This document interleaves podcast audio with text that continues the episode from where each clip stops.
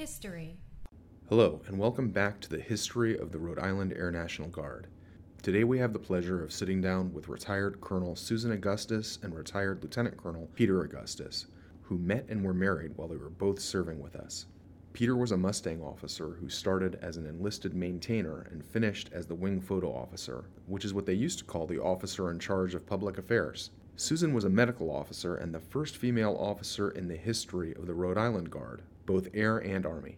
She was the first female officer to achieve every rank between first lieutenant and full bird colonel. We have a packed house today.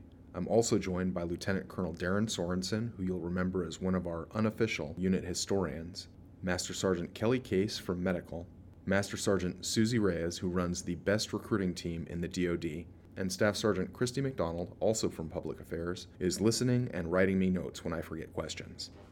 So let's get started. Colonel Susan Augustus and Lieutenant Colonel Peter Augustus, welcome, sir and ma'am. And why don't we start by having each of you walk us through your careers and milestones with the Rhode Island Air National Guard? My name is Lieutenant Colonel Peter Augustus, United States Air Force retired, the third.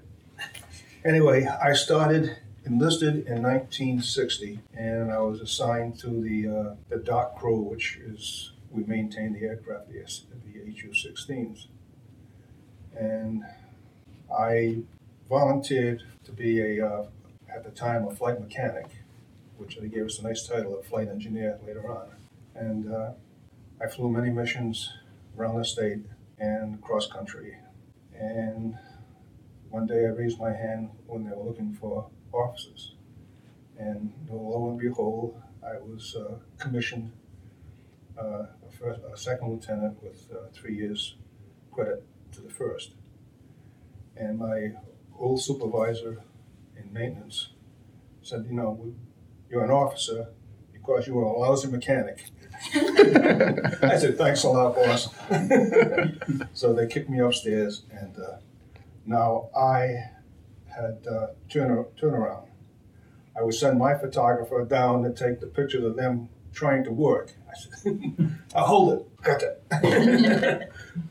and we had it was a nice relationship being a, a Mustang. In fact, on a cross country trip to Germany, I uh, was volunteered to be a bus driver because I was the only one in the group that had a, a license to drive a bus when I was enlisted, which carried over to my commission status. And for a day or two, uh, I drove a bus. I would pick up the maintenance people, and they'd look at me, they didn't know what to salute. I get on board. and uh, those were funny days. And from then, I just progressed up the ladder uh, in public affairs and grew along with the unit, both in named designation and aircraft uh, assignments. On one of the trips that I followed the uh, hospital unit over to the Azores, I ran into Susan, which I've been not studying her, but she was first everything. First, uh, first captain, female captain, first nurse in the outfit, first lieutenant colonel, first full colonel. Nice press. Anyway, I decided to go with the uh, hospital unit to the Azores, mainly uh, not because of Susan. My my father was born on Terceira in the Azores, and my mother was born in St. Michael's in the Azores. So I had this opportunity to get on board and and do my thing. And the funny aside was, I was assigned a staff car, but there was none available, so they gave me a station wagon. So I said, fine, I'm not proud. So I drove around the island in my station wagon, and I received a call one day that get down to the motor pool. I said, oh, I have to turn this thing, I guess. So I get down to the motor pool, and I run into a Sergeant Green, who I met at the Air Force Academy when I was a liaison officer. He was working at the Air Force Academy, and I was there visiting. And he, he said, uh, we've, got, we've got you a sedan. Oh, fine. So I get into my sedan. Thank you very much. Drive up to the hospital, and the first sergeant comes out and said, What are you doing with that car? I just was assigned. He said, They took it away from the commander. anyway, um, Dr. McKee. Dr. McKee, nice, nice man. he said, you know, I really didn't want the car in the first place. Would you mind taking me to the golf course? sure. Were you able to see your family when you were in the Azores? no, I, the family had, they all passed away, and uh, I, what I did uh, do, my next door neighbor had an aunt, Aunt Tessada, Tessera, that was caught up in a, the earthquake, and she was in a refugee camp. She and I, Susan and I, went to the refu- refugee camp and looked up, looked up the aunt, and lo and behold, we found her. I speak Portuguese a little bit, and between her little English and my little Portuguese, we had a nice conversation. When I got back home, my next door neighbor was ecstatic. She was uh, a Portuguese professor at UMass Dartmouth. Wonderful woman. Anyway, We had taken some pictures for it. yeah, we took some photos of uh, the aunt and the camp and the, the people that she was with. It was quite nice. Was that the reason you went to the Azores? Was the refugee camp? Two reasons. One, I I want I wanted to get to the Azores to see my my uh, where my people were born, and secondly, it was good press. I mean, the hospital unit always good for uh, photographs, locally, nationwide, you name it. Well, that year we had, um, they were doing a drill on an exercise. And the whole point was to show how the National Guard could integrate with the active duty and just work seamlessly. So we had, uh, actually, I was the patient, that we hadn't got me OR, everybody got into their gowns and sterile stuff. And I was the patient, and then it showed, um, one of our people as a, an OR tech, and it was a great story for him. A side to the story was I'm squeamish about operating rooms, and I wouldn't go in. So I sent my photographer and I said, Ruthie, take the picture, please. I can't go in there. So, ma'am, how about yourself? And I know you had an incredibly historic career, so much so that you were a great scoop for your husband several times. Um, yeah, can you can you can you walk me walk me through uh, your career a little bit? Okay, um, when I was working in the recovery room at Rhode Island Hospital, one of the nurse anesthetists was a nurse in this unit. And he was always trying to encourage me to get into the guard. And I was, I was seriously thinking about it. Um, because I was about to go to anesthesia school, and that would be a big cut in my income. And I needed a little, little something extra. And at the same time, the neighbor of my parents was a loadmaster in the unit. And he was always telling stories and encouraging me to go in. So I, I said, Well, I've always wanted to do something with service, but I don't want to do active duty. I don't want to be away from home. So this would be perfect. So everything just kind of came together. So at the time, we were just a tech clinic with uh, probably only about 35 uh, members. So there was this nurse anesthetist that I uh, worked with, and myself were the only two nurses time. So I, I became the chief nurse of two, which is kind of silly, but as the unit expanded, we, we got more people. So I came in as a first lieutenant. a year later, I was promoted to captain, and um, he was there to capture every first. and it was, uh, it just progressed naturally. You know, everybody thinks it was it was extraordinary, but to me, it was just I was just doing my thing.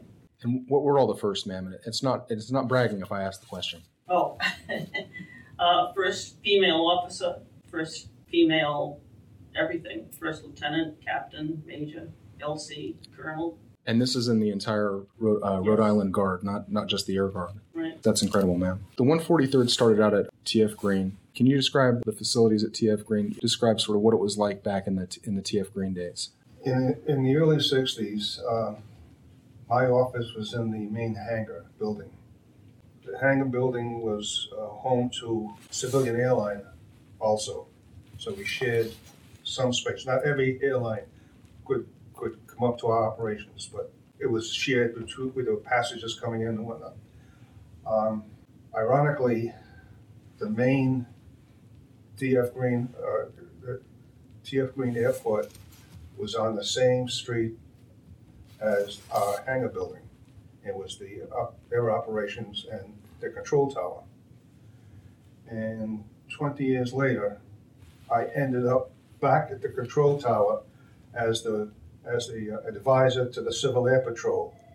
So I, I maintained that position for oh, 10 years, working with uh, young men and women. And uh, in the meantime, we had moved to Quonset, our new facilities here, uh, I shared an office upstairs across from the commander.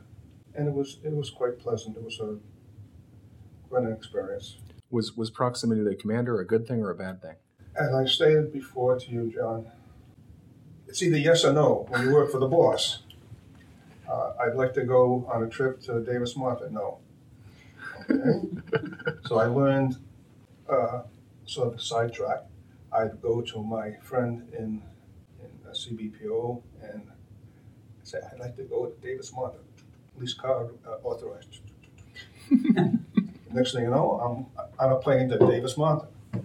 So anyway, this all caught up to me on a trip to the Azores when the commander approached me on the line, the flight line. He said, I don't think I should send you there. Why? He said, you never come to me first. I said, but Joe, you signed my order, so you know where I'm going. He said, uh, I'll take it on board. So I nearly didn't make it. And what, what about your experience at um, at TF Green? How how is it different there as far as facilities and and, and mission? bare bones, old equipment. Of course, back in the late seventies, it was probably as good as it would, would get. But was it wasn't um, anything like it is now. And we didn't even have regulations on paper. We didn't have additional duties on paper. We didn't have anything on paper. And uh, as the years went on and the regulations changed and they started cracking down more, we had to we had to do all do all this from from scratch. And when we became a hospital, that expanded our uh, manning document. Uh, my position became a major, and we, we got more med techs med, and uh, better equipment. Just about every every section expanded a little bit, and and eventually we became a medical group. It's been interesting to watch because most of the most of the people in the unit didn't do the same job in the civilian world. And to see them on annual training fit right in and do their military job like it was it was something they always did, it was it's very satisfying. So you know the training is is effective. It was it was good to we were in we were in a building across the street. I think the army guard still there. Um airport The road armory, yes, ma'am. Yeah, it was good to get out of there because it was all like 50s tile and it was really kind of depressing. So it was good to get here and uh, start all over again. Incidentally, the hospital unit or clinic unit failed an inspection, and Sue was tasked to restart the hospital unit. For a year, Sue kicked butt. End result, an outstanding award on the inspection of the hospital unit. And in that year, she was on a fast track for a one star. The star was authorized for that position. Um, it was a tough year, marriage wise. We were married at the time. And uh, Sue would spend two, three days down here after work and on Saturdays and Sundays to kick butt. As well as my four day a week job Right. at home. I mean, it was so bad, some of the hospital records were up, up under the ceiling tile. We're hidden up there for some reason. So you said it was a tough time, and we talk. You know, now we talk a lot about resilience and um, what allowed your, your your marriage to be strong and survive during those times. Willpower. Uh, Well, we, we talked about it and basically listed the good things and the bad things about, um, you know, why we were having trouble. And I said, well, the marriage means more to me than anything, so that's when I decided, I had my twenty years in. And I said, it would be nice, but let somebody else be the first female general. And, uh, so I decided to take my retirement So you, you gave up being a, a general for for uh, for love. for love. That is the that is the most wow. This is this exceeds all our expectations for this podcast. We did not think we were going to get anything so wonderful. What disappointed me was that the first female general wasn't a Rhode Island Air Guard. That's right. We've got General Bauman now. So, Yep. What about the mission of the Air Guard while, while you were in? How did how did the mission of, of the Air Guard or the mission of medical or the mission uh, the PA mission evolve over the, the time that you were in? The medical mission is basically about the same. It was to, to train and prepare to fill in for the, for active duty. It expanded over the years, but it, it basically stayed the same. Our aircraft and, and title changed three or four times while I was in. I went from a, um, a troop carrier to a special ops, air commando, TAC, and now uh, airlift wing. Physically, we wore many hats. I had the black hat, I had the jungle cap with my captive bars in front. In fact, there's a photo. If you go to my Facebook page, there's a photo of me getting off one of the aircraft, a U-6 Beaver, in my my PA photographer role with my cameras strapped to me and I'm running off the aircraft. So it was quite a change and good press.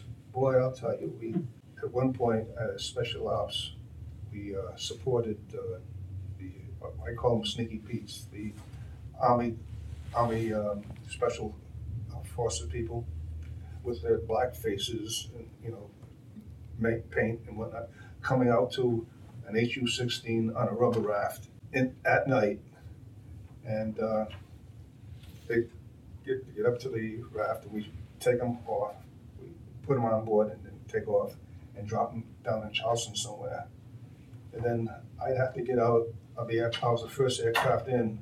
This was enlisted now, and I would get off the aircraft and they'd give me a fluorescent lights. I have to stand on the edge of the runway like this, and the plane would come in, in for landing. And I Oh. I would have taken a step back when they were asking me, you know, for the volunteer for that one. But we, we supported the Army people, and uh, I had the pleasure of uh, kicking the paratroopers out the back door. Then I- boom, boom, out the door. You were talking about the integration between active duty and the National Guard, and I would say after 1990, the Gulf Storm timeframe, we really were integrated, and that's when the National Guard came to be pretty much peers with the active duty side. So it's kind of interesting when you talk about regulations when you first started in 1978. A lot of times there were guard waivers for things because we were only there as a traditional, you know, on the drills. And, and so, did you get any push at that time in the 70s and 80s regarding elevating the role to line up with active duty?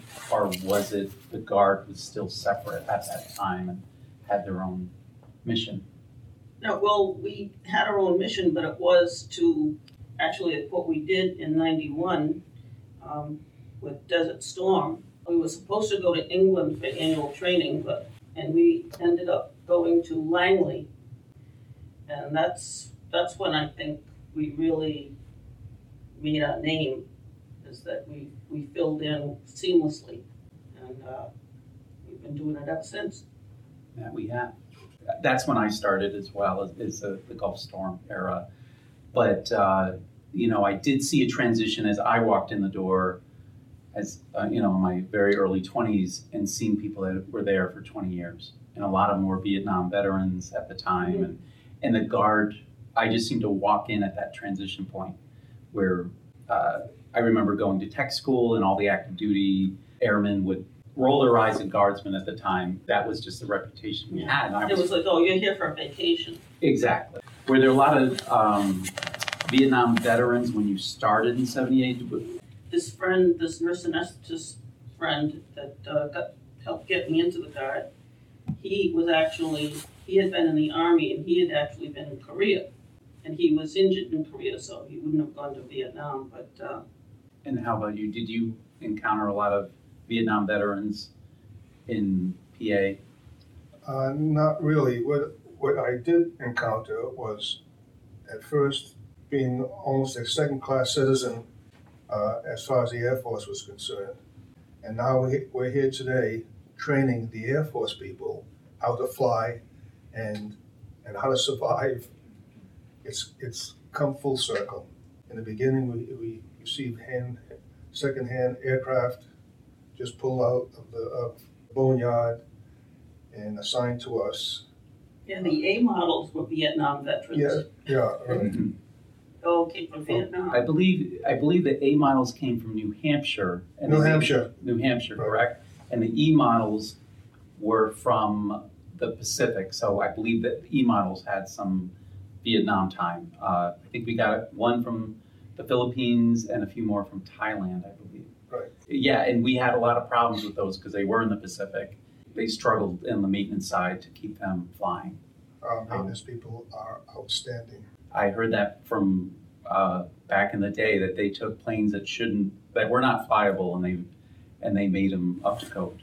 So A, a, a funny aside, we were on a uh, C-130 coming back from a deployment, and we landed at Pope, and on uh, on final approach, uh, the pilot came back and he said, "Pete, take a look at number two.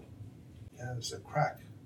He said, "Should I land?" I said, "Yeah, land." so we landed. The uh, the cell an exhaust port under the cell that had a crack. And we tried to locate a, a, a, a nacelle on base, and maintenance officer was unavailable.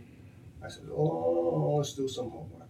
We just went over to where the aircraft was on jack in the hangar, pulled one off, took ours, put it back in the hangar, and we took off.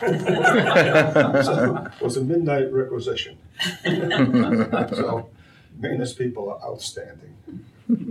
I'm curious about uniforms. You talked about uh, airplane changes. Did you guys have a lot of uniform changes while you were in? I had shorts, knee socks. You had shorts? Oh Yeah, man, shorts. we're all jealous. you Pith helmet.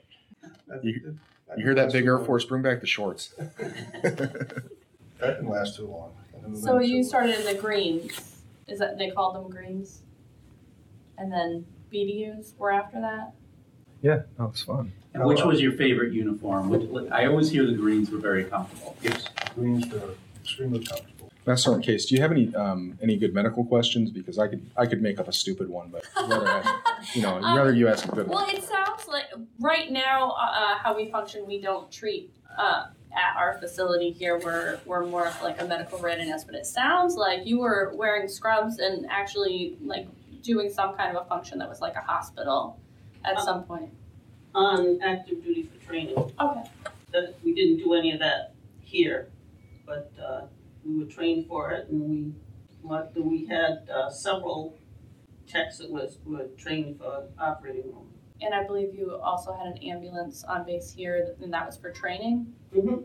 We also did a rescue with that ambulance. It was outside the gates, but a, um, an experimental plane crashed nose first, um, just outside the gate, and we just got in the ambulance and took off. Incidentally, I happened to be in the clinic with the hospital people when the call came in.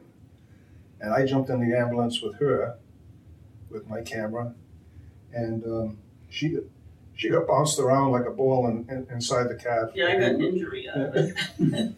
And we we uh, we got to the crash site, and uh, we were informed that there- there's no hope for the, the pilot, and um, I didn't feel comfortable taking any pictures, so I I just let it go. I just wrote the story as is. And roughly what year was that? When did that happen? Well, it was here, so it was after eighty, probably early eighties. Susie Reyes had a couple questions. We're going to bring you in here and go ahead and let, let you ask a question. So- Susie Reyes is our, uh, our our ace recruiter. She's running the recruiting over there. Just get in right next to us. So, a question for both of you. What made you want to join, particularly you, ma'am, the Air National Guard at the time when you joined? I had I had always wanted to do some kind of service. My dad had been in the well, at the time was the Army Air Corps. He was a flight mechanic in based in uh, at McCarran Field in Las Vegas, and he always had some good stories to tell too. He was one influence, and then someone that I worked with also wanted me to come into the unit. My parents' neighbor was a loadmaster in the unit, and he kept trying to recruit me. And at the time, I was going to be going into anesthesia school, which meant a big drop in my income. So I decided that would be a good supplement. So when everything all just came together, and I signed up. I can imagine at the time when you did, there were not a lot of females No, in the service. No. Um, I didn't even think about that. It just it never really occurred to me that it was an issue that's until the public affairs officer made a big deal out of it. And that's where you come in. What made you want to join, sir? Early on at Boston University, my roommate was in the Guard, and uh, he constantly talked about the God, the God, the God. And on drill weekends, about three o'clock in the morning, I'd have to wake him up, get him dressed in his car, and get him down here. And this went on for four years. Long story short, he became a pilot and a full colonel part of our passenger crew became a pilot and a full colonel here. That's how I got involved with, with the unit. Uh, I decided to come down here, and take a look. And I raised my hand and they sent me to boot camp. And I had my little script. And I, after three years, I had th- three, but only tacked on because I was going up before the general for my commission. He said, Do you have any regrets? I said, Yeah, I'd, I'd like to spend a little bit more time with my stripes. He says, You can, you know. We can. I said, Okay, no, it's so great. And uh, I took the bar, I took the stripes off. Never looked back. Never looked back. When you guys talk about your experiences in the guard, it sounds like like not only is it like it's a cool decision you make, but it's also like part of your family. Every story is leading into growth and development of the people around you, civilian side and military. There wasn't a question there. It was just Well, all my life, I was infatuated with the Air Force. In high school and junior high, I was constantly drawing pictures of aircraft. My side of the family is kind of art- artistic. And um, when I came down here, I applied to, for pilot training and had my eyesight, I just couldn't make it. Which turned out to be a good thing because you ended up having the additional duty as the permanent beer and wine chairman. So tell us a little bit about that. Well, I was a former wholesale distributor of beer, wine, and liquor for southeastern Massachusetts, Cape Cod, and the islands. And I was a perfect fit to be uh, the bar and mess chairman for the O Club. And I arranged the, uh, the bar and the specialty parties that we had, or dinners, I should say. We, uh, my goal was to increase the morale of the, the officer corps. We had 100 officers down here at the time, and each officer was had to pay their dues to the O Club. It was mandatory. So consequently, at any any dinner, half would show. So I used their half of money to expand the dinners, and that we had themed dinners. And Chief Warrant Officer, head of the uh, mess hall, Shagman, Jimmy Shagman's father, very cooperative. We had Portuguese night, Greek night, Italian night. We also had uh, we had cheese parties, and I learned early on not to serve cube cheese anymore. After a few drinks, the uh, party sort of got out of hand, and the cubes started flying over. My very first officers club meeting as a new first lieutenant. I'm in my spiffy new uniform and I'm just so proud of myself. We get into the officers club and like he said, now we get a few drinks and all of a sudden the cubes start flying. so my Archie Bavarian, he he was a big boy. So I, he, he said, get behind me, get behind me, so I kept flying and he was, he was taking all the hits, so my uniform remained pristine. But that was my welcome into the O Club. I wa- I was feeling no pain at the time, and I got behind the commander, and I had a bullseye, and I rose. And he looked at me, and says, Augustus, I'm gonna get you for this. So consequently, no more cube cheese. Sliced cheese, that was it. And to this day, we have no cube cheese. now we know how it started. But the Air Force wasn't all shorts and cube cheese back then. You guys did support some very serious missions. Can you can you talk about some of the times you really had to step up and answer the call? Well, for us, it was that Desert Storm. That was the first really serious. We've also, the medical unit was also activated twice at the Institute of Mental Health. When they went on strike, we had to go in, act as nurses, nurses' aides, whatever. I was, I was in charge at night. I, somehow or other, I pulled the night shift um, on a uh, cancer unit. So there were a lot of special treatments and special medications, and it was it was tough, but we did it. We got through. At one point, we did, we supported the uh, mission Panama. HU-16s and flight crew would uh, run the uh, Central South American route. We, we resupply the embassies with personnel, refrigerators, anything that they required. And uh, it, it was it was a good chance to see Central America between Nicaragua, Sal- El Salvador, Panama. I got to fly on the missions and good press. And, and tell me a little about. You said you did a little bit of reconnaissance photography too.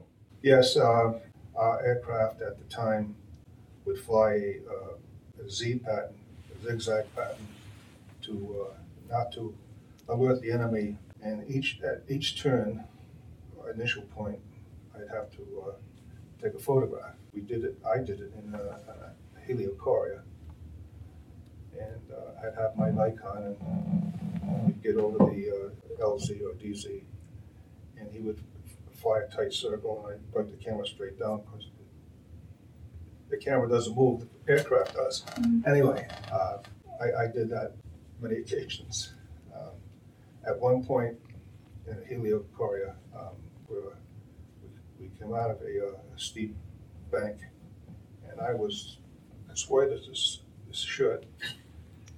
Well, I said, You okay? I said, uh, I think so. He says, Grab the wheel, pointed towards the horizon. Okay. Hey, this is great.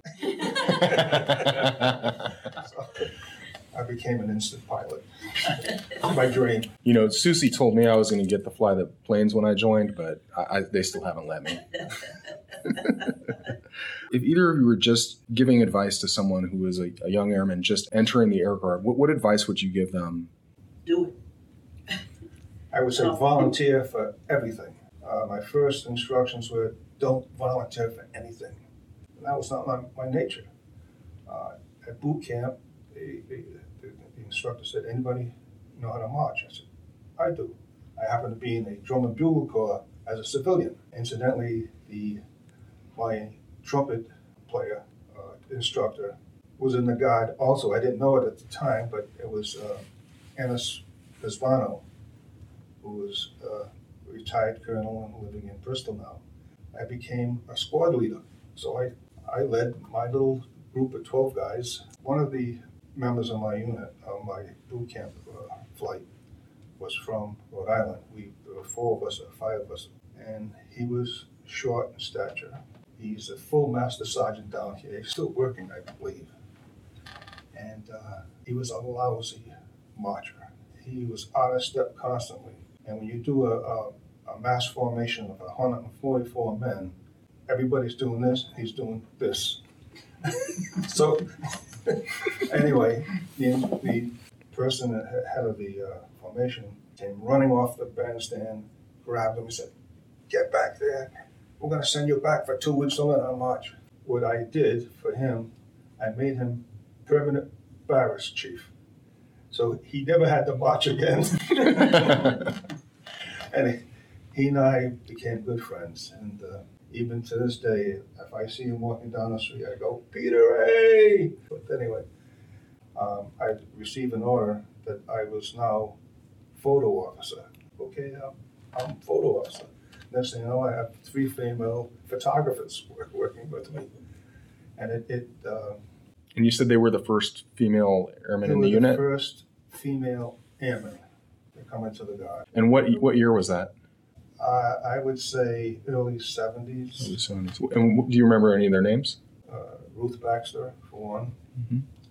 The other two girls, uh, Donna, oh, Donna, Donna Rettenmeyer. Donna Rettenmeyer Nortenberger. Yeah, it'd be, fun to talk to maybe talk to one of them too. If you you, I, you know it, since you did the podcast, you guys can recommend victims to us, and we'll go find them and you know try and get them to come in and feed them donuts.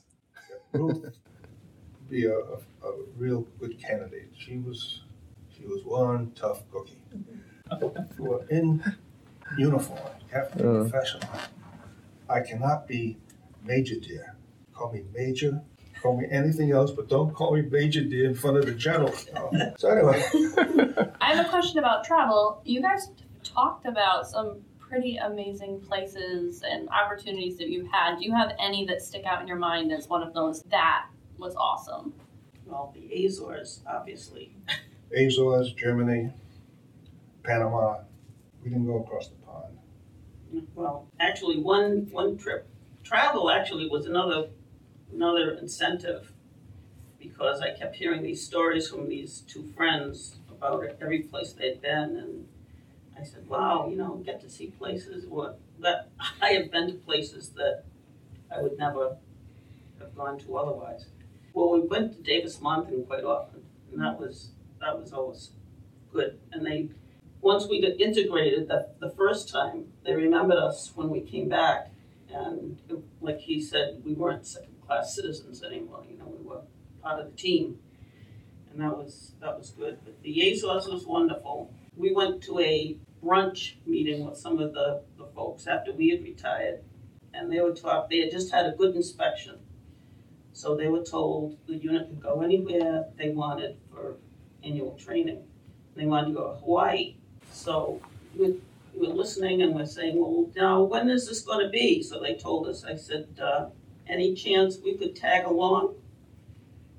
So the chief made the arrangements and we got to go to Hawaii. So we went um, we went got off the plane in Honolulu, ran across the tarmac, grabbed another plane and went to Kauai. We had a uh, condo that a friend of, of his from the army When I was enlisted, my crew chief on a 16 was Tom Shorthall. Tom Shorthall left the Air Guard, went over to the Army side, and became a helicopter pilot. Tommy Shorthall had a townhouse in Kauai. It was located in the most prestigious area of Kauai, overlooking Valley High. Valley High. So he said the only stipulation is I had to pay you know, with rent. He said uh, I'm going to just ro- rock bottom rent. Write down anything that needs repair or painting and give it. Make a punch list. So that's what was my.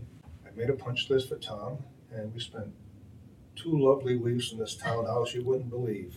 And uh, we got back. We took a flight back to uh, Honolulu, and we were kind of late arriving, and they held the aircraft for us. Well, prior to that, um, we checked into the uh, BOQ, Bachelor Officers Quarters. Sue being a, an 06, we figured they'd give us a room. Fine. Said, your, you're in that building. I said, okay. There was another townhouse an 06. And the, the building officer said, uh, no generals are coming on board, so we're gonna give you this. So they gave Sue the, uh, the townhouse. Very nice. I, I should say I know Tom Shorthall. Uh, when I was president of the National Guard Association in 2012, he was the retired Army officer rep. Many people do not know this, but he was the helicopter pilot of Governor Garrahy Hmm. during the blizzard of 78. He would fly him all around the state, And I, I don't know how many years he did that, but he was the personal pilot of, of Governor Garrahy at that time. And he always talked about Hawaii. He loved that uh, spot. So uh, I, I knew him well. He was a great guy. Another um, annual training that stands out was uh, Okinawa. That was fantastic, and we got um, opportunities to get out on historical type tours. They would tell stories of the war and how the Japanese treated them, and that was an incredible trip. Did you do the cave tour? Yes. I, I was stationed in Okinawa twice actually for, for a year each time. Yeah, that's a great a great tour. There's so much history on the island. Yeah, those caves. I mean, st- stories you never hear of in the in the history. Ma'am, when you achieved when you achieved the rank of colonel in staff meetings, was there any difference between you and the male officers? Did you ever feel like any difference? No. You talk a little bit about that. No, and as I said before, I, I never really thought about it. I always felt like I was treated as an equal. So if anyone had a problem, they weren't telling you. Very good. it- it's great that you were just blended into the unit, even though you were the first of, of many firsts for the females. And I know r- roughly right now we're about 30% female. I'm not exactly sure like what it was back then. When we look at the numbers today, ar- roughly around 30%, are, are you, we talking less than 5% back in the 70s? Or what would you, if you had to guess? And I think the majority of the females were probably in the medical unit. But I'd say maybe 10%. So you guys both serve for quite a long time. What was it back then that got you to continue serving and, and staying in the Air National Guard? Is there anything specific or multiple things that you were like, it wasn't even a, a thought, you're going to continue serving as long as you can?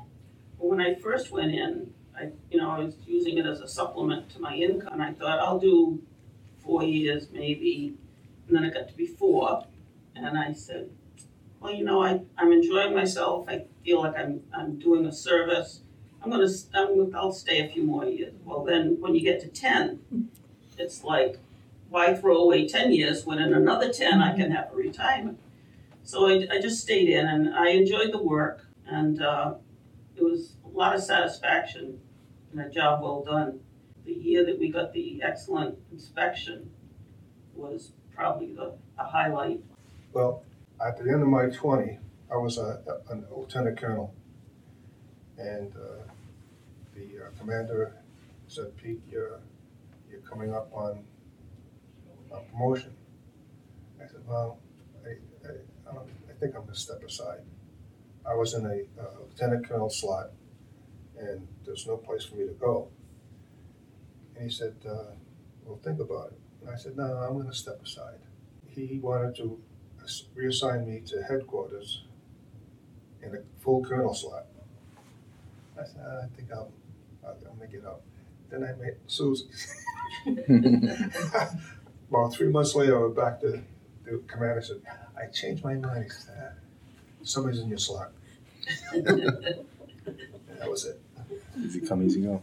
All right. Well, thank you so much for joining us today. It's been an absolute pleasure having you. We wish you the best. Thank you so much. History. Thank you for joining us on this episode of the History of the Rhode Island Air National Guard podcast.